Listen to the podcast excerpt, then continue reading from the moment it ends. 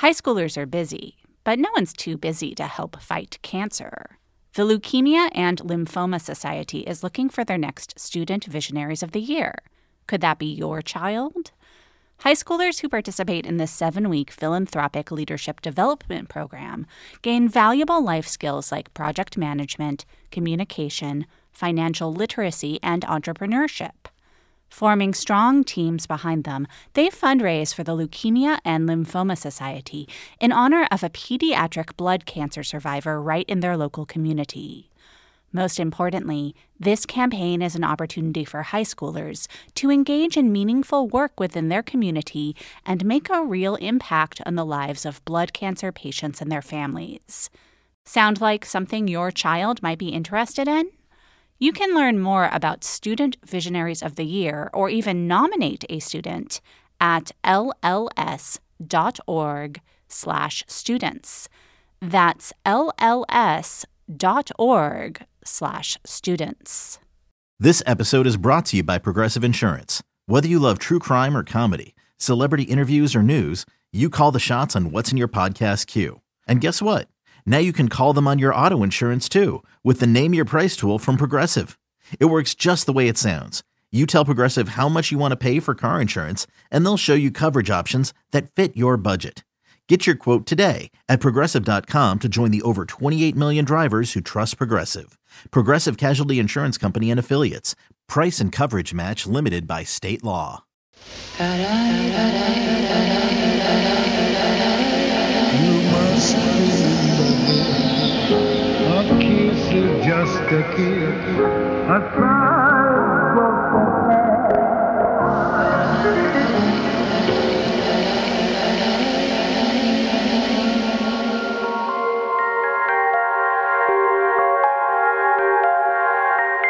Welcome to another episode of You Must Remember This, the podcast dedicated to exploring the secret and or forgotten histories of Hollywood's first century. I'm your host, Karina Longworth, and this is another installment in our ongoing series, Erotic 90s. Too sexy for my love. Too sexy for my love. Rolling with sex, David. Just sex, not love, just sex. And sex just isn't cool without condoms for protection. You're a hooker. Sex. He talked about pornographic material. He gave me a lot of pleasure. So we can show the sex act all over the place. Sex in the night. I have seen one or two things in my life, but never anything like this.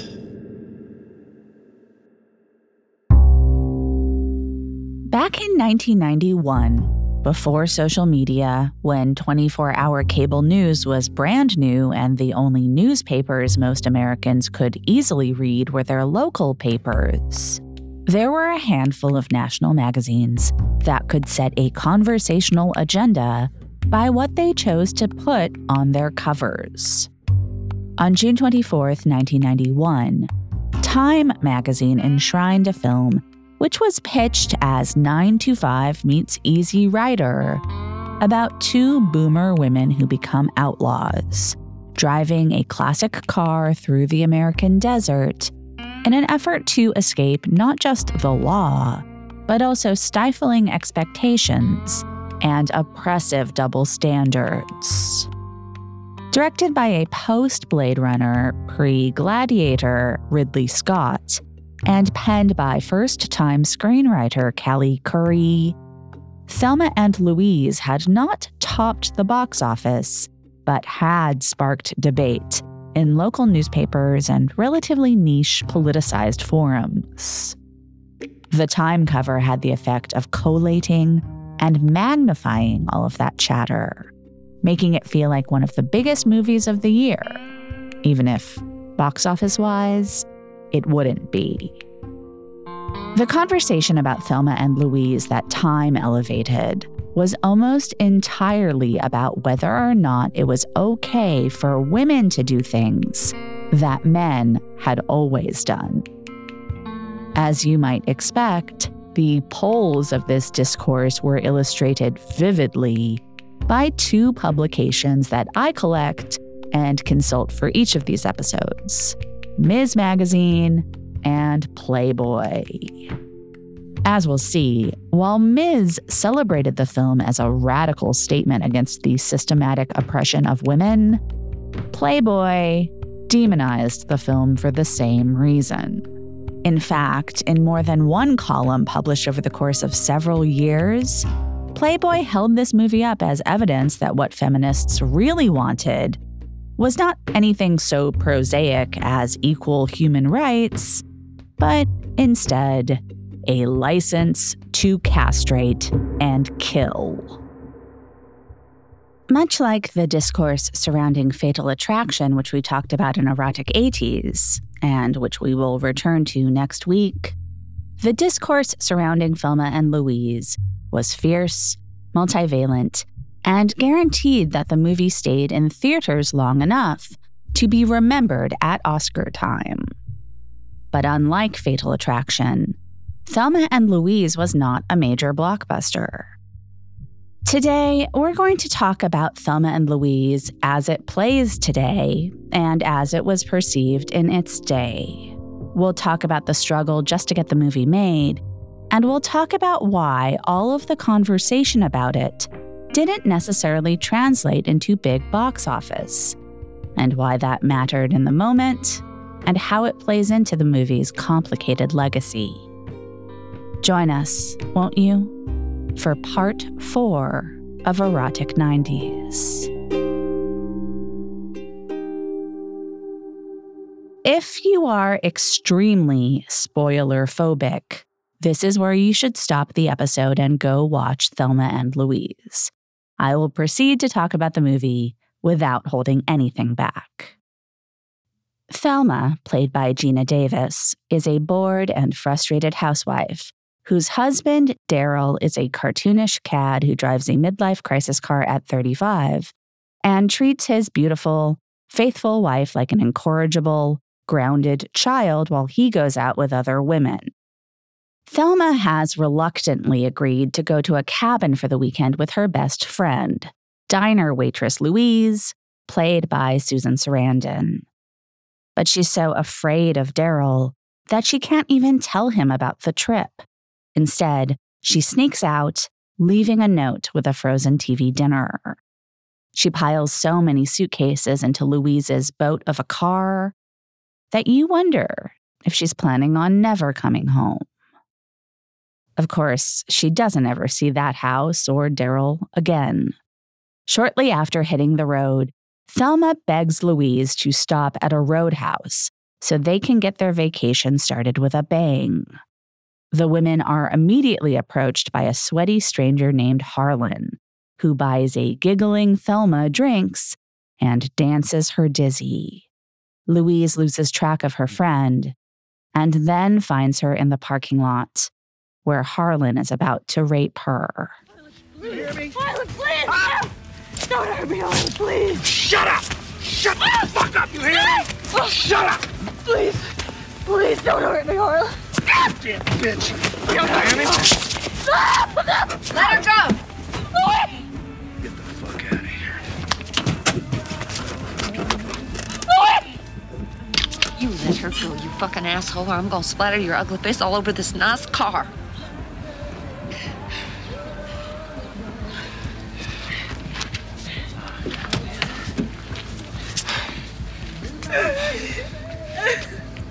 All right, hey, just calm down. We're just having a little fun, that's all.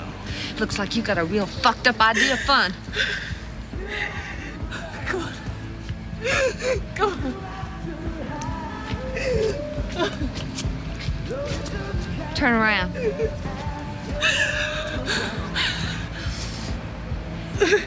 In the future, when a woman's crying like that, she isn't having any fun.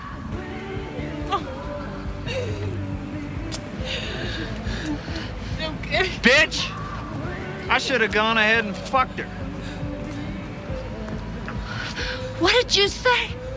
I said, suck my cock.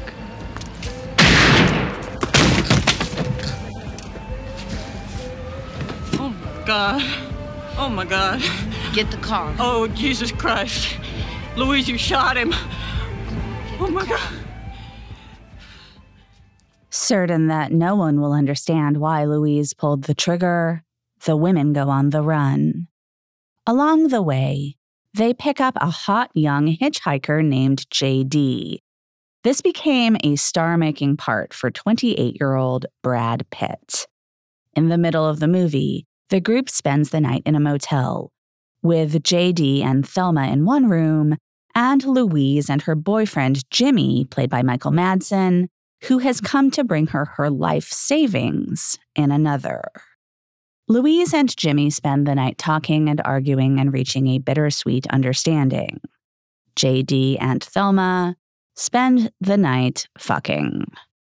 The sex scene would only end up taking up less than a minute of screen time, but there was allegedly a cut that was 15 minutes long.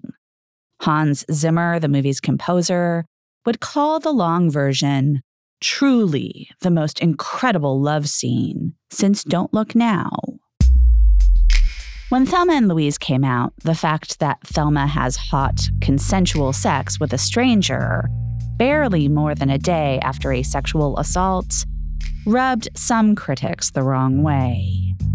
While allowing that Thelma and Louise, quote, acknowledges the presence in the viewing audience of women who have been raped, and thus presents rape not as voyeuristic entertainment, but instead as the real-life experience that audiences can relate to, both as rape victims and as rapists, Sarah Schulman called foul on the Brad Pitt sex.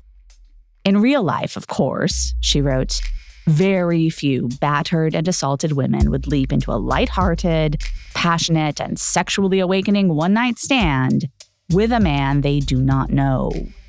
This is designed to make the film more palatable.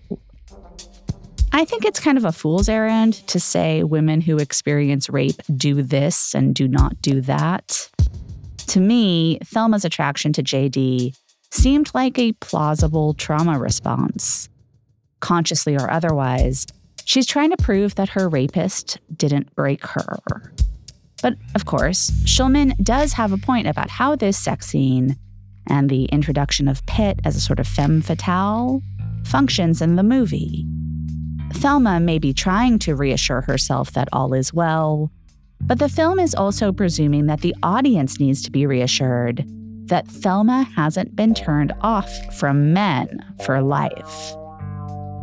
Some rolled their eyes at Thelma's sexual liberation, as if the film was suggesting that all she needed all along was for a man to give her an orgasm. But her afterglow is punctured almost immediately when she realizes that J.D. has stolen the cash that Jimmy has brought Louise, which was the entirety of their getaway plan. The sex was just part of the liberation, which is completed by J.D.'s betrayal.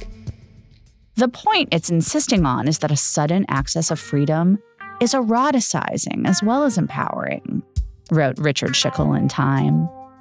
Schickel goes on to make the point that whether it's enjoying sex with a stranger or holding up a convenience store at gunpoint, Thelma is doing things, quote-unquote, nice girls never do in American movies, because American culture considers both acts to be just about morally equivalent. In 1991, as conservatives were calling for a return to abstinence and monogamy and saying men should marry a virgin and women should commit to serving one man's needs for their entire lives, Thelma did everything right, and she was rewarded for it by being neglected by her husband and assaulted by a stranger. Once she's robbed by the only guy who's ever made her come, Thelma understands that there will be no cowboy coming along to save her. She has to be her own cowboy. And once she's got a taste of how that feels, that becomes the real Pandora's box. Louise, too, has a point of no return at the motel when Jimmy makes a last-ditch effort to salvage their relationship. Scott had initially wanted to cross-cut between J.D. and Thelma having sex in one room and Louise and Jimmy having sex in another. But Sarandon took credit for pushing him to let her and Michael Madsen improvise a non-sexual encounter instead. The physical intimacy didn't feel authentic to her. In a different movie, when Jimmy presents Louise with an engagement ring, she would have understood that she had something to come back for and would have turned herself in. In this movie, Louise shows Jimmy how much she cares for him by leaving him and not dragging him further into the mess she's in. After JD and Jimmy are gone, Thelma and Louise know they can't go home again, which Thelma articulates. I don't know, something's like crossed over in me, and I can't go back. I mean, I just couldn't live. I know what you mean. Anyway, don't want to end up on the damn Geraldo show. Yeah.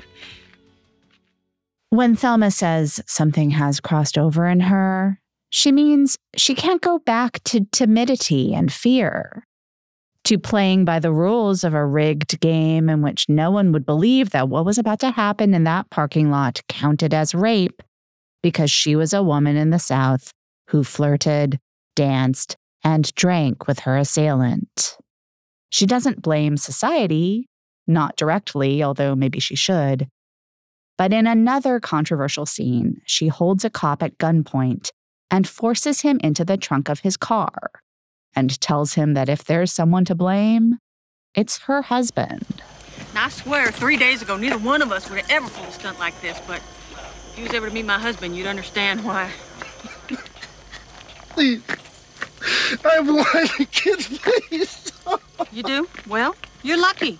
You be sweet to him, especially your wife. My husband wasn't sweet to me. Look how I turned out.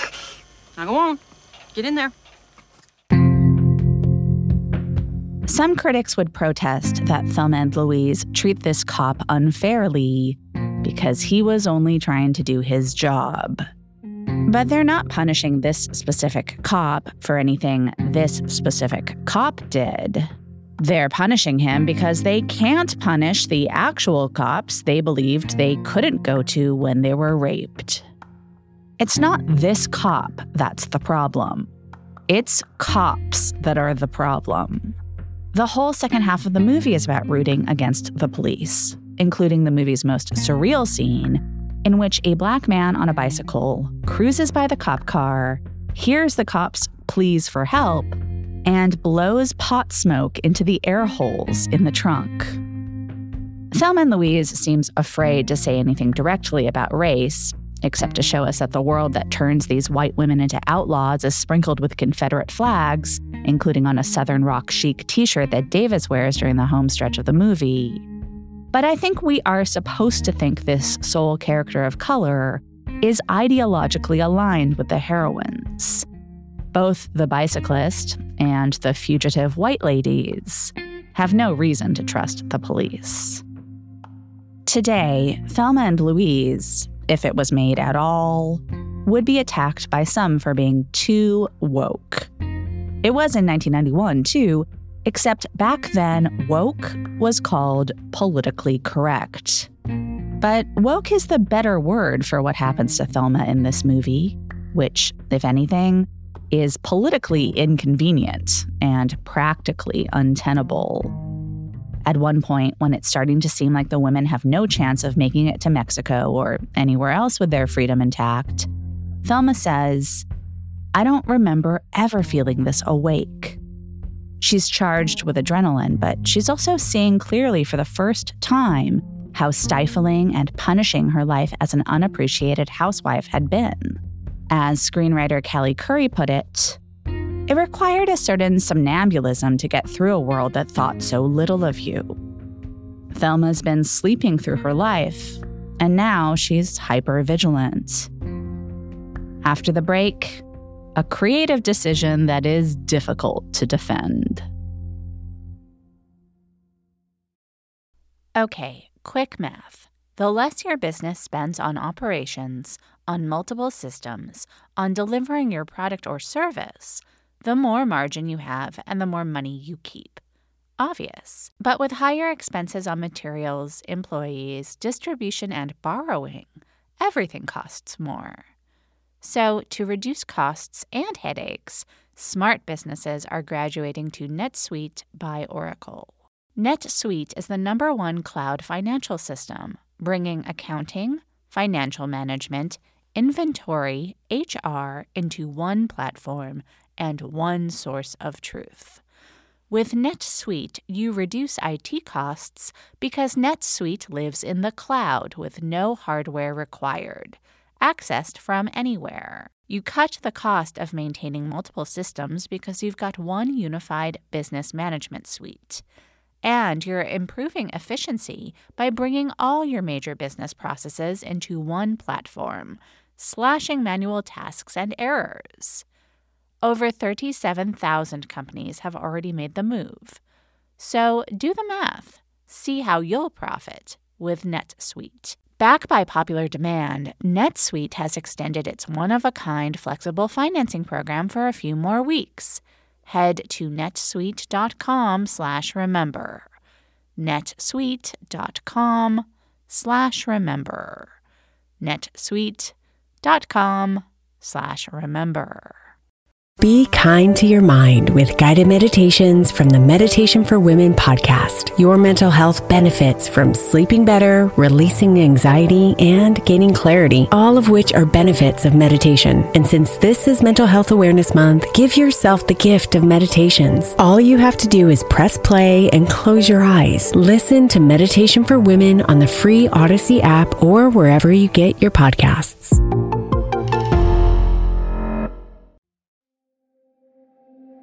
The worst part of Thelma and Louise is its very end. Surrounded by police, with no road left to freedom, the women drive their car off a cliff. Ridley Scott freezes the frame with the car in midair, and then dissolves into a montage of the pair's greatest moments from earlier in the movie. Roger Ebert wrote that this was the reason why he gave Thelma and Louise a 3.5-star review instead of 4. Quote, "It's unsettling to get involved in a movie that takes 128 minutes to bring you to a payoff that the filmmakers seem to fear." Khouri was adamant that she hadn't wanted the viewer to see that quote-unquote payoff. She didn't want Thelma and Louise to crash and burn. She wanted, she said, to see them fly. Scott actually shot an ending in which the car disappears over the cliff, and the cops, led by Harvey Keitel, look over into the abyss after it. Then we would see a single flashback shot of Thelma and Louise driving on safe ground into the horizon. This version, which you can watch on YouTube, is set to B.B. King's Better Not Look Down, which was recorded in 1979, but which almost functions as a plot song for the end of this movie. I don't know if this is a better ending. I understand why the decision was made not to give Keitel the last emotional beat of the movie, but that montage is really kind of a joke. It feels like it was tacked on to ensure that viewers walked out of the auditorium wiping a tear instead of plotting a riot. That Thelma and Louise had the inherent power to unsettle the status quo was evident when Khouri was first shopping around her screenplay, and nearly everyone in Hollywood was afraid to make it as is. A lot of executives and producers had a problem with the killing of Harlan and tried to change it. "Can't they just shoot the guy in the leg?" one suggested. Khouri had wanted to direct the film herself, but quickly it became clear that the material was so potentially controversial that the best course of action would be to find a powerful male director to sign on. To have a female director, especially one with no directing experience, would be, as Khouri's agent put it, stacking the deck too much on top of the two female leads. These particular female leads were very famous when they were cast in 1990, but they were not as famous as two pairs of stars who had been attached to the project previously. Jodie Foster and Michelle Pfeiffer were the two most in-demand actresses in town, but they both decided to do different films instead. Meryl Streep and Goldie Hawn pitched themselves as a team, but Scott concluded that Hawn was too old to play Thelma, and Meryl was too patrician to play a waitress. Any of those four actresses would have been considered bankable, which Davis and Sarandon were not. Davis had won a supporting actress Oscar for the 1988 film The Accidental Tourist, but she had never been the lead of a hit film, and she also hadn't had a hit since the Oscar. Sarandon had a deeper resume, but though she had just had hits in back-to-back years with Witches of Eastwick and Bull Durham, neither was perceived as a hit because of her. 44 in 1990, she was perceived as an outlier who thread a tiny needle. As she was described in one profile circa Thelma and Louise, Sarandon is Hollywood's most exhilarating maverick, the woman who rekindles Burt Lancaster's vital functions in Atlantic City, who bewitched a minor league baseball team to life in Bull Durham. She is one of the few women who can so liberally sprinkle the conversation with words like empowerment and responsibility and leave you coming back for more. Sarandon was seen as a political activist, but the movies cited as her most memorable, Atlantic City, Bull Durham, are about her sexual power. Could the latter have something to do with why she got away with the former? We have to remember that this was a moment in time when the cultural image of feminists held that they were all hags who hated men, and men could easily avoid having anything to do with feminists if they all looked unfuckable anyway.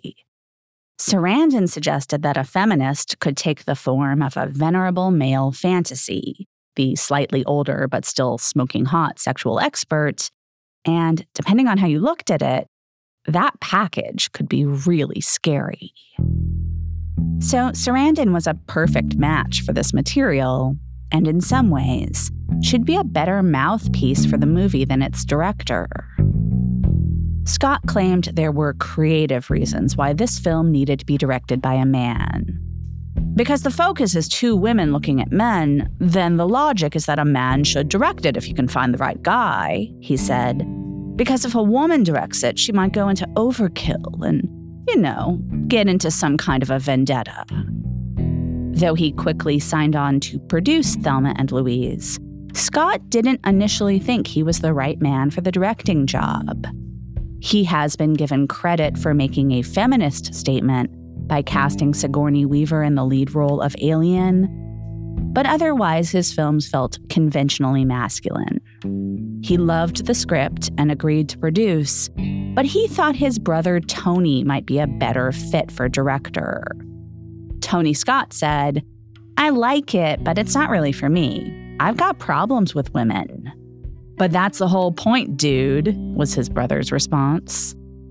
From there, Ridley approached Jonathan Kaplan, who had just directed The Accused, and thought directing a second film in a row with a rape plot point might typecast him as the rape guy. A number of other male directors took meetings but didn't want or get the job. Then Scott's Michael Douglas movie Black Rain was released to middling reviews, some of which criticized the director for being too interested in aesthetics at the expense of substance. Scott wanted to prove he could do the opposite of what was now expected of him. So as the producer of Thelma and Louise, he gave himself the directing job. The only studio that had been willing to take a chance on Thelma and Louise had been Pathé, then a struggling subsidiary of also struggling MGM. MGM Pathé had originally planned to release the movie in March, but the company had to delay the release when they ran out of money to buy ads. The marketing campaign they did launch was compromised by the studio's desperation for this movie to make enough money to keep the whole operation afloat. There was no studio in 1991 that had a ton of experience marketing movies built around two female leads. Only a few years earlier, a marketing guy working on Desperately Seeking Susan had allegedly cautioned, "You put two women on a poster, people are gonna think it's a lesbian movie." And back then, to be thought of as a lesbian movie would be considered a stigma equivalent to box office poison. Another big challenge unique to Thelma and Louise was that the movie mercilessly mocked what studios like MGM considered to be their usual core audience. As Greg Foster of Pathé's marketing department put it, most movies were made for somebody like Thelma's husband, Daryl. That was our audience. So if that kind of guy didn't like the movie, whatever it was, we were screwed. MGM Pathé decided to risk the stigma associated with two women on a movie poster and promote Thelma and Louise as a female buddy film. The poster included an image of the actresses cheek to cheek in the Polaroid selfie they take at the beginning of their road trip. The tagline was, "Somebody said get a life, so they did." This poster and the TV advertising and the original trailer make the movie look like a wild comic romp. Here's a clip from that trailer, which is all laughter and upbeat music with only a couple of glimpses of guns. Thelma. I'll get it! Thelma, I've not told you I can't stand it when you holler in the morning. I'm sorry, doll. I just didn't want you to be late. Hey, how you doing, little housewife? Louise. Now, I still have to ask Daryl if I can go. You mean you haven't asked him yet? Thelma, is he your husband or your father? Thelma and Louise are going fishing. How come Daryl let you go? Because I didn't ask him. He's going to kill you! I left him a note. Thelma and Louise are going to catch hell. I'll have a wild turkey straight up and a Coke back, please. Thelma! Oh, what? Tell me something. Is this my vacation or isn't it?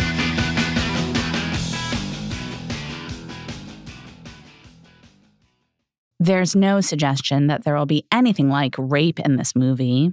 No suggestion that these gal pals will not make it out of their road trip alive. MGM Pathé, counting every penny, didn't see any point in marketing what was unusual about the movie. This was a word-of-mouth movie, said marketing man Foster. The only way that people were ever going to understand it was to see it. The studio's financial problems forced them to delay the release, which turned out to be a blessing. With the North American opening now scheduled for Memorial Day, the movie was booked as the closing night film at the Cannes Film Festival in May. With this imprimatur of quality, the first batch of reviews were largely rapturous. The Hollywood Reporter called it a witty feminist version of Butch Cassidy and the Sundance Kid. Variety called it a classic road movie and predicted, even those who don't rally to PIC's fed-up feminist outcry will take to its comedy momentum and dazzling visuals. Both the LA Times and the LA Weekly treated the movie like an instant classic before it was released. The Times devoted the front page of the calendar section to a gorgeous still from the movie and Kenneth Turan's review, which positioned Ridley Scott's film as revolutionary.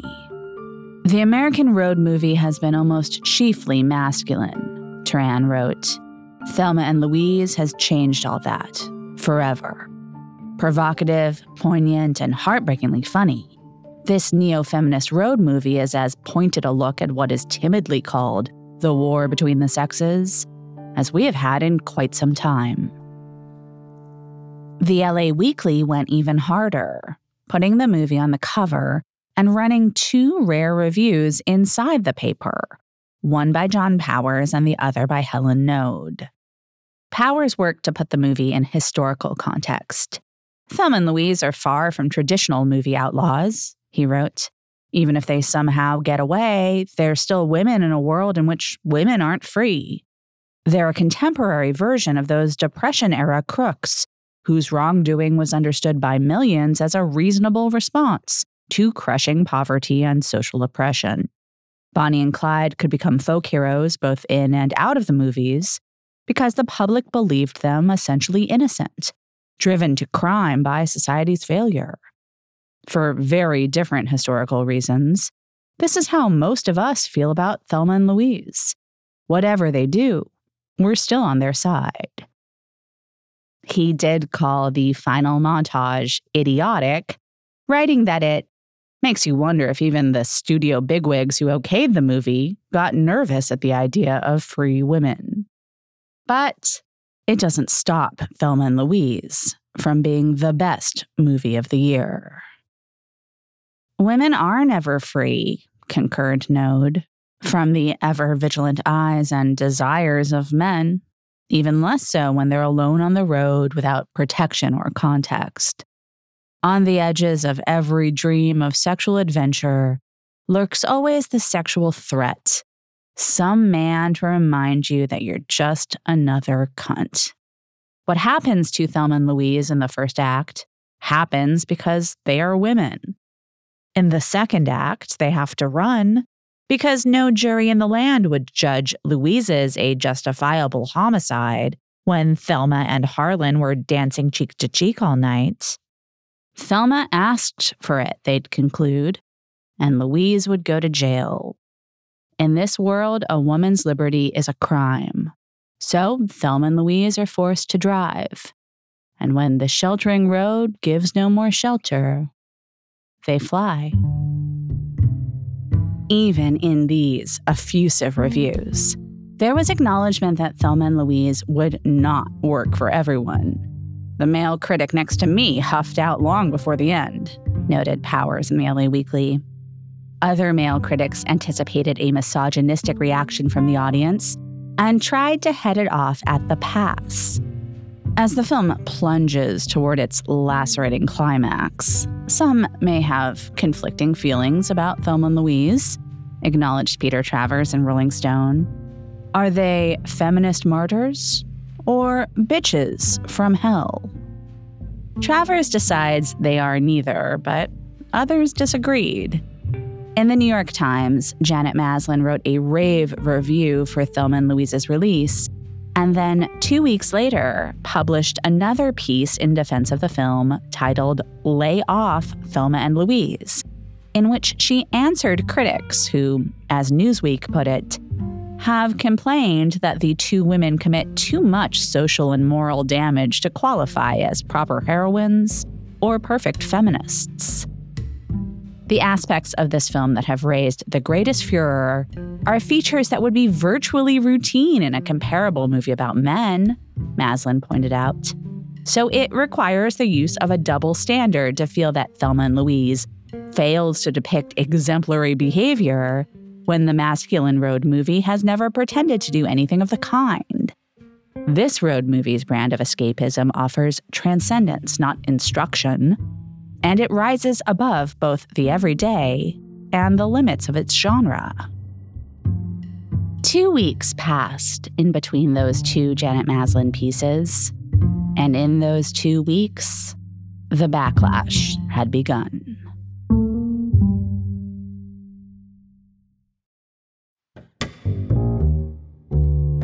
Even at the Hollywood premiere of Thelma and Louise, there was debate as to what message about men and women viewers were supposed to take away from it.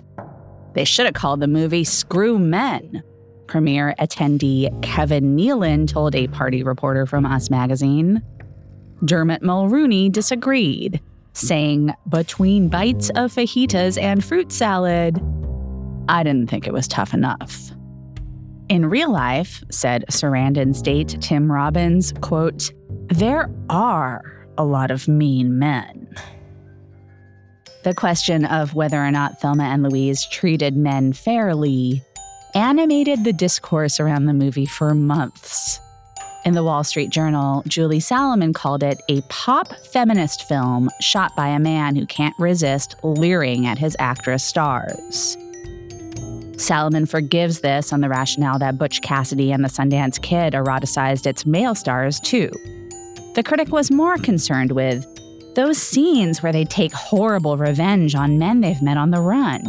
The punishments they mete out to some of them are so disproportionate to the men's crimes that Thelma and Louise come off not as victims, but as the worst kind of bullies. Weak people who trample on somebody else the first time they get the chance. In what seems like a related argument, Terrence Rafferty, writing in The New Yorker, didn't buy the premise that the cops would never understand why Louise shot Thelma's rapist. Louise makes this radical decision to go on the lam rather than face the skepticism of the authorities, instantaneously and with unanswerable conviction, he wrote. For the audience, the moment requires a leap of faith that is far greater than the one the cops would have to make in order to believe the woman's story. This willful blindness regarding the double standards women are held to when it comes to defending themselves from male violence got the perfect rebuttal in an essay by Andrew Sarris, who wrote of the dead rapist, "If anybody was asking for it, he was. Why all this fuss over this piece of human garbage? One does not have to read the tabloid accounts of date rape and violence against women to know that something is stirring out there in our supposedly civilized society. One only has to listen to the laughter and cheers of women in the theater showing Thelma and Louise to understand why the heady feeling of power coming through the barrels of guns wielded by two women helps compensate for the lingering wretchedness and powerlessness felt by a half or more of our population." Female anger was such a rare sight on movie screens that much ink needed to be spilled to contextualize it. In what looks like a response to the LA Weekly's double review, a week later, the LA Times ran side-by-side editorials by Peter Rainer and Sheila Benson. Though the paper's official review by Kenneth Turan had been effusive, both Rainer and Benson looked to deflate the ballooning conversation about the movie. As rigged and goofy and problematic as it is, the film has struck an exposed nerve, Rainer acknowledged.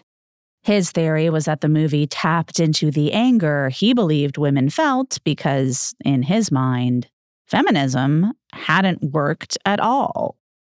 He lumped Scott's film with Alan Rudolph's extremely different and not nearly as incendiary domestic murder drama Mortal Thoughts as what he called a new style female marauder movie, which made manifest a sort of post-feminist howl. The expectations of feminism have gone bust, and in its place is a righteous, self-immolating fury. The women in these movies reinforce each other's rage toward men. They trade on the cruelty men have shown toward them. He suggests Thelma and Louise got made because its actresses were working out a personal vendetta. Given the dinky, subordinate roles of most actresses in our movies, and given their rage at being blockaded in their craft, a movie like Thelma and Louise was inevitable. It plugs into not only the anger and frustrations of women working in Hollywood, but also their larger frustrations in society. But Rainer concludes that this feminist revenge gambit is misguided. If the only way a woman can light up the screen these days is with a .38 caliber pistol, isn't that just another form of subordination? Meanwhile, Benson took the stance that what Thelma and Louise was doing wasn't feminist at all. She wrote, "Call Thelma and Louise anything you want, but please don't call it feminism, as some writers are already doing. As I understand it, feminism has to do with responsibility, equality, sensitivity, understanding, not revenge, retribution, or sadistic behavior." Benson took particular exception with the film's ending. Having pushed its characters into a no-win situation, the filmmakers now cast their deaths as freedom, when in fact, their fate all along had been determined by men, not their own choice. Some feminism. This feels to me like a misreading of the ending of the film, if not everything that came before it. Thelma and Louise drive off a cliff because that is the only way they can be free of men deciding their fate. Rainer cynically suggested that Thelma and Louise hit a nerve because it turned the tables of gender response. When these issues were still being debated 2 full months later, The Times ran yet another editorial by Pat Morrison, defending Thelma and Louise as the kind of violent fantasy for women that Hollywood had been making for men for decades. "If you gentlemen are squirming at the matinee," she wrote, "it's because a movie made you feel for 2 hours the way this culture has been able to make women feel for years." But many felt that turnabout was not fair play. Benson also argued that the movie's male characters reflect an awful contempt for all men. This reductive argument about the film, which would be made by many, would be weaponized by those who felt it was important to brand feminists as man-haters and vice versa. After all, it was one thing when they were just giving men a hard time in the bedroom and in their dinky little magazines and consciousness-raising groups. But now, they had somehow seized control of a Hollywood movie to spread what John Leo in U.S. News and World Report called their cynical propaganda, with an explicit fascist theme wedded to the bleakest form of feminism. Leo's piece on the movie, which went the 1991 version of viral, was titled Toxic Feminism. The scene is set in the Southwest, but the real landscape is that of writer Andrea Dworkin and the most alienated radical feminists, Leo writes. "All males in this movie exist only to betray, ignore, sideswipe, penetrate, or arrest our heroines. Anyone who has ever gotten to the end of a Dworkin essay knows how this movie will turn out. There is no hope for women or for any truce in the battle of the sexes, because the patriarchy will crush all women who resist or simply try to live their own lives." According to Time's Richard Schickel, Leo, quote, "went out prospecting for a column and discovered a motherlode of fool's gold." Schickel had already reviewed the movie for Time, publishing a rave that branded it as a morally firm yet very entertaining fable that reaches out to an audience far larger than its natural feminist constituency. But MGM publicist Kathy Berlin knew what a Time cover would mean to the movie, and she kept wooing Schickel until it happened. As Schickel pointed out, the self-serious hand-wringing over the movie's so-called toxicity was out of proportion to its commercial success. Its box office take after nearly 4 weeks was, quote, "less than a muscular big boy movie like Robin Hood or Terminator 2 Judgment Day could expect to make on its first weekend." And yet, Thelma and Louise was also the third film that confirmed a trend. First, Sleeping with the Enemy, and then Silence of the Lambs became blockbusters dramatizing, quote, "the judicious revenge that a woman takes on a brutalizing man." These times, in movies as in American society, Schickel declares, seem defined by perilous, off-balance relationships between men and women. Gina Davis recently published a memoir, and she has been doing interviews in which she recalls that Time ran 2 negative stories about the movie in this cover issue. "I don't think Schickel's story is negative at all. It feels like someone who loves the movie trying to contextualize it for skeptics. But it is very weird that Time felt compelled to run a second editorial in the same issue, as if the only way to make room for praise of this movie was to give equal time to the other side." In the second editorial, titled, "Is This What Feminism Is All About?", Margaret Carlson declared that Thelma and Louise, quote, "can hardly be called a woman's movie or one with a feminist sensibility. As a bulletin from the front in the battle of the sexes, Thelma and Louise sends the message that little ground has been won. For these two women, feminism never happened. Thelma and Louise are so trapped that the only way for them to get away for more than 2 days is to go on the lam. They become free, but only wildly, self-destructively so. Free to drive off the ends of the earth. Carlson means this as a criticism, but I think it's true that Thelma and Louise live in a world in which feminism never happened. The movie says this crime spree happens because these women and the men they encounter are still stuck in the same roles they would have been pre-Women's Lib. Thelma and Louise does say that little ground has been won, and in demonstrating that the only freedom of choice these women have is the choice of how and when to die, and in making clear that this is a bad thing, it is offering a feminist sensibility, and also a realistic one. Stuart Klawans of The Nation was one of few to connect Thelma and Louise's despairing take on the state of women's rights to the despairing state of women's freedoms in America in 1991. Namely, the Supreme Court's decision in Rust v. Sullivan, which was handed down the day before Thelma and Louise opened, and which banned employees of federally funded clinics from giving patients information about abortion. Given the timing, I would be doing the film no favor by stressing its liberating virtues, wrote Klawans. What's the use of women's images being free on the screen if their bodies are in chains? Another point of Carlson's argument was that Thelma and Louise could not be feminist because it suggests, quote, the only thing an unhappy woman needs is good sex to make everything all right. Carlson accused screenwriter Khouri of fronting for Hugh Hefner, which raises an interesting question. How did Hugh Hefner's Playboy respond to Thelma and Louise? And how did its opposite number, Ms.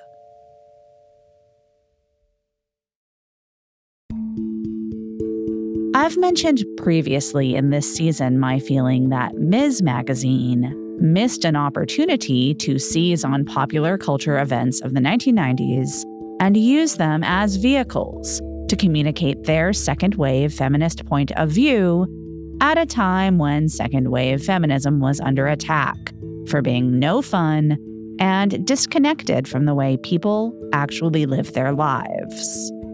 Case in point, while numerous other publications ran cover stories about Thelma and Louise, Ms. buried their coverage of the film on pages 82 through 84 of their November-December 1991 issue. That coverage consisted of an essay by Kathy Mayo called Women Who Murder for the Man. In Mayo's view, Thelma and Louise was not about such traitors to their gender. Rather, in contrast to other recent movies like Sudden Impact, La Femme Nikita, and Silence of the Lambs, Ridley Scott's movie was, quote, in its clever subversion of a male action formula, an indictment against patriarchy. One reason why Ms. chose not to cover most pop culture circa 1991 was surely because most pop culture circa 1991 was not in line with their values. So now that there was a major film that did, in their words, subversively indict patriarchy, you'd think they'd want to shout it from the rooftops. But that issue instead devoted its cover to promoting a new self-help book about self-esteem by Ms. founder Gloria Steinem. With even the Bible of mainstream feminism apparently itchy about embracing this movie with open arms, Playboy saw and took the opportunity to categorize the feminism of Thelma and Louise as marginalized and dangerous. It's important to note that, like Ms. Magazine's belated consideration of the movie, their coverage came months after its release. Playboy threw a bomb into the discourse only after it had been simmering for months, and in so doing, did a 180 from the publication's initial take. Playboy's movie critic, Bruce Williamson, had loved Thelma and Louise, calling it exuberant, spontaneous, and brimful of social comment. His Four Bunny Rave that ran in the May 1991 issue of the magazine must have been written a couple of months before any kind of firestorm had started over the movie. But as if understanding that the core Playboy audience would naturally be skeptical about what was being marketed as a chick flick, Williamson assured readers that Callie Khouri's, quote, feminism is more spirited than sour. But by the end of the summer of 1991, it was clear that Thelma and Louise, to quote Andrew Sarris, seems to give as much pain to males as it does pleasure to females. Thus, it provided a useful cudgel for Playboy's men columnist. You may ask, isn't it redundant to have a column called Men in Playboy? In fact, this column, written by an ex-Marine named Asa Baber from 1982 until his death in 2003, often took a harder line than the rest of the publication. Baber's column led the way in terms of forwarding a kind of conservatism that went beyond positioning more rights for women as fewer rights for men. One column from 1991 discouraged men from the self-destructive act of, quote, fucking around, which is notable because Playboy was otherwise still pretty much the Bible of fucking around, to the point that, as we've discussed already, they prematurely declared AIDS to be over more than once. Other men columns of the early 90s include an attack on George Bush Sr.'s manhood over his handling of Panama, a tribute to Baber's grandmother, who he idealized as one of the few, quote, special women in the world who can be as salty and funny and lively and wild as men. A report from a TV appearance with Gloria Allred, which leaves Baber concluding that, quote, there are only two types of women in the world, sisters and shrews, followed by an instruction manual for spotting the former and avoiding the latter, and a brutal piece called Dealing with Lady Macbeth, in which he slams his ex-wife for not letting him see one of his sons at a scheduled visitation because, according to his other son, Mommy said you might hurt him. Baber does not explain why Mommy would think this, and instead launches into a screed about uncooperative or malicious ex-wives who derive pleasure from keeping fathers away from their children. Baber was 55 in 1991, and he was clearly going through it. By it, I mean a masculinity crisis that was evidently representative of what a lot of men were going through, and which was seeded long before Thelma and Louise. But the movie crystallized something in this worldview. Baber's essay on Thelma and Louise, which ran in the October 1991 issue of Playboy, was titled Guerrilla Feminism. Most of the women in your life are still celebrating Thelma and Louise, Baber begins. But for most men, Thelma and Louise is a mixed bag of mixed signals. It mocks us and dismisses us, and it does so with subterfuge and shrewdness. The fact that Thelma and Louise is a good movie makes its politics even more sly and seductive. The acting, directing, and editing are all excellent. But Thelma and Louise is also a film that trashes men. A strong element of anti-male sexism runs through it, even though the folks connected with the film deny it. He goes on to cite a number of statements from the filmmakers denying that the movie is anti-male or intended as, to quote Scott, a feminist lecture. These kinds of disingenuous statements are examples of what I call guerrilla feminism. Baber writes, there's a lot of it in the world of this film and in our lives today. He then analyzes the movie, pausing to shame the signals Thelma is sending Harlan with her behavior, since she has been dancing and drinking and flirting openly with him for some time. He doesn't exactly suggest she deserves to be raped, but he does suggest that Louise's killing of Thelma's would-be rapist is going too far, and in fact, realizes the true fantasies of feminists, who, thanks to this film, can bask in the glory of their increasingly harsh sexism toward men. His articulation of the creeping fear he felt watching the movie is fascinating. Davis and Sarandon play tough, gritty, beautiful women. As a man watching them, I was attracted to them at first, and I did like them, until I realized that if I met them on the street, they would probably blow me away if I violated their standards of protocol and etiquette. The most primitive message behind Thelma and Louise is that a lot of men need killing these days. And I suggest that, as men, we had better be alert to it. Thelma and Louise is appealing at times. It is also prejudiced and sexist at its core.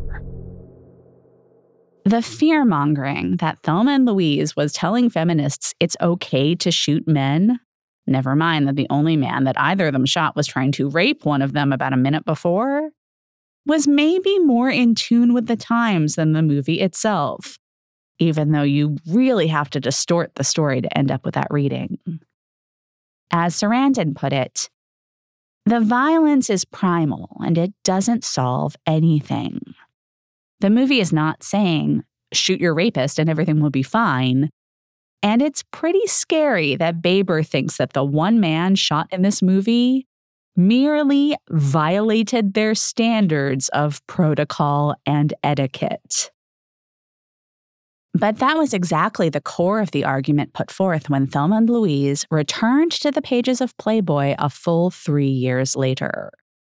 Though the culture had largely moved on to new representations of the battle of the sexes, Playboy saw fit to publish an essay tracing these new representations back to the pernicious influence of Thelma and Louise.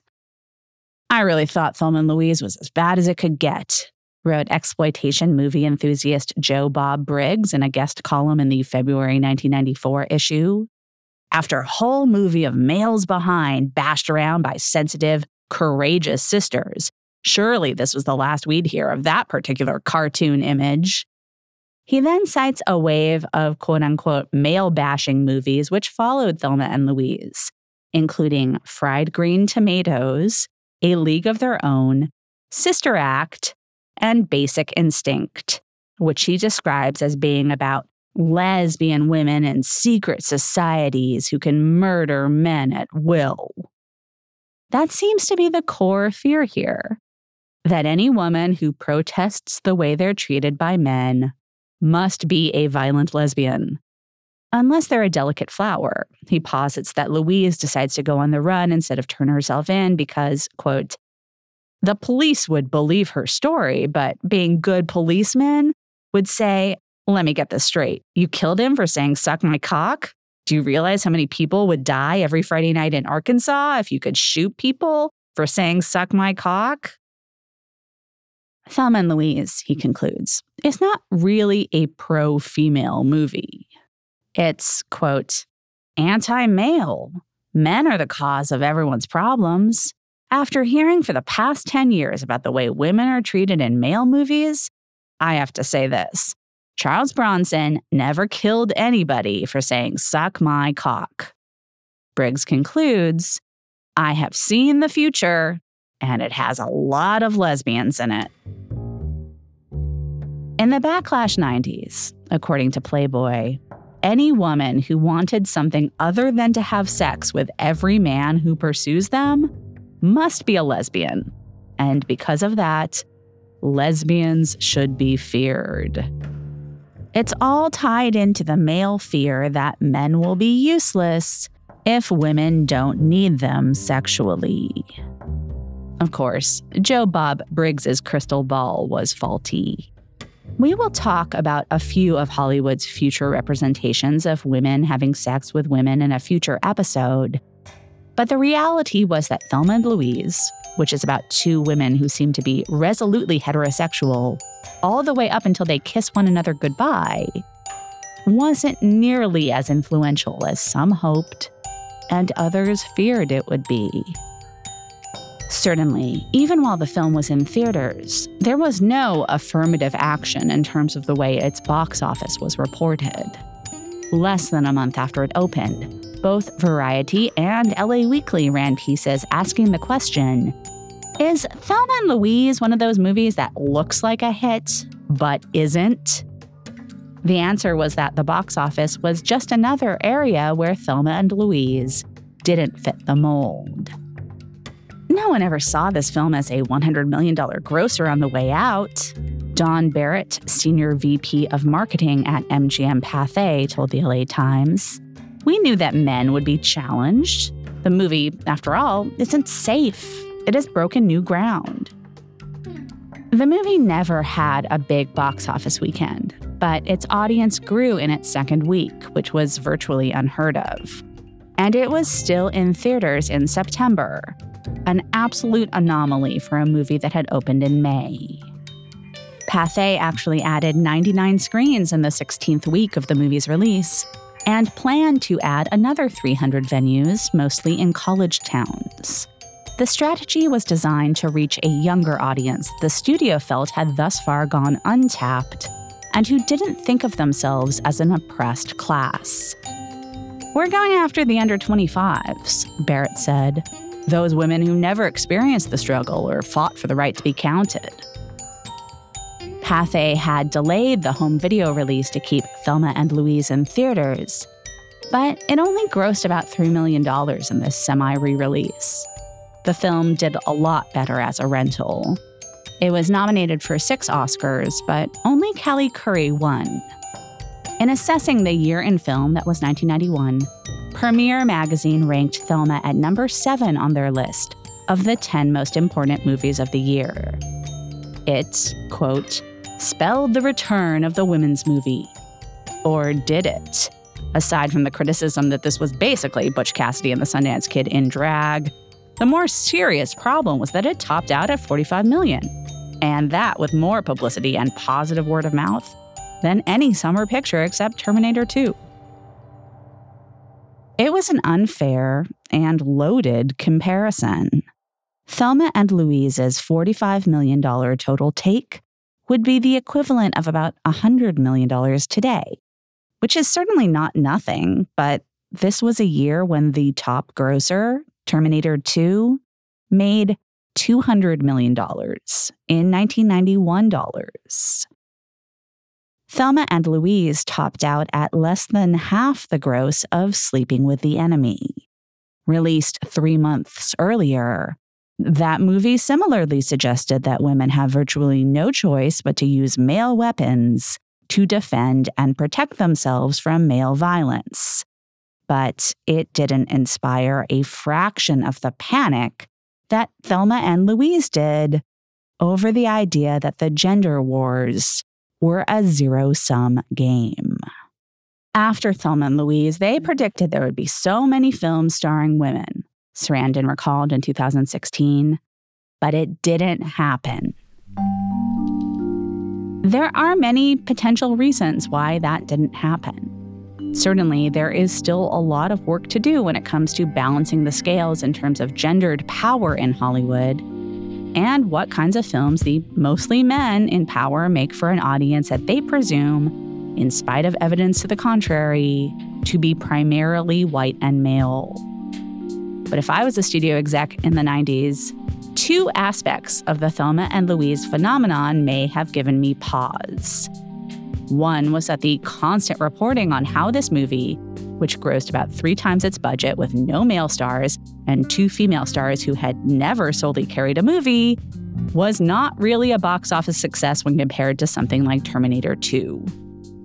The reportage added insult to an injury incurred on a playing field that was so uneven It would be a huge gamble to even compete the same way a second time. In an Entertainment Weekly cover story to promote the movie, Sarandon had said very plainly, Hollywood is only going to change if it makes a profit changing. They're not going to change through some kind of enlightenment. By reporting that Thelma and Louise wasn't a quote-unquote real hit, Hollywood, as embodied by publications like Variety, sent the message that not enough profit had been made to justify substantive change of any kind. And second, if this movie, in which one woman shoots one man, was perceived as a manifesto calling for all women to take up arms against all men, how could anyone expect a good faith response to any film about women? Especially when this film's ideas were tempered by its male filmmakers' mastery of the tropes of the conventionally masculine genres of the Western and the road film. Why even try? Of course, this is the point of the backlash, to halt progress before it even reaches its goals, to get those pushing for change to stop trying. Next week, we will talk about a wave of reactionary movies made in the model of Fatal Attraction. As we'll see, when you make a copy of a copy of a copy of a copy, a lot of the details get lost. Join us then, won't you?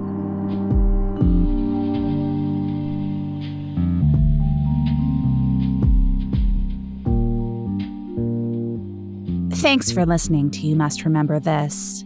The show is written, produced, and narrated by Karina Longworth. That's me. This season is edited and mixed by Evan Viola. Our research and production assistant is Lindsay D. Schoenholtz. Our social media assistant is Brendan Whalen. And our logo was designed by Teddy Blanks. If you like the show, please tell anyone you can any way that you can. You can follow us on Twitter at RememberThisPod. And we're on Facebook and Instagram, too.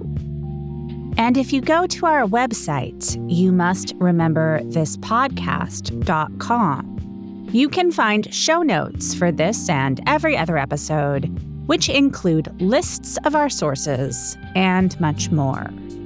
At the website, you can also find merch like hats, t-shirts, and our special limited edition Dead Blondes coloring book. At patreon.com/Karina Longworth, you can support the podcast, get lots of bonus You Must Remember This content, including scripts or transcripts of our full archive, and some glimpses into other aspects of my life.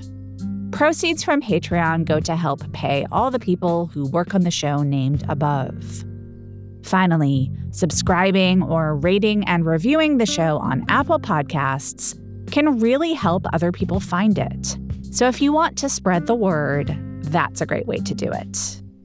We'll be back next week with an all-new tale from the secret and or forgotten histories of Hollywood's first century. Join us then, won't you? Good night.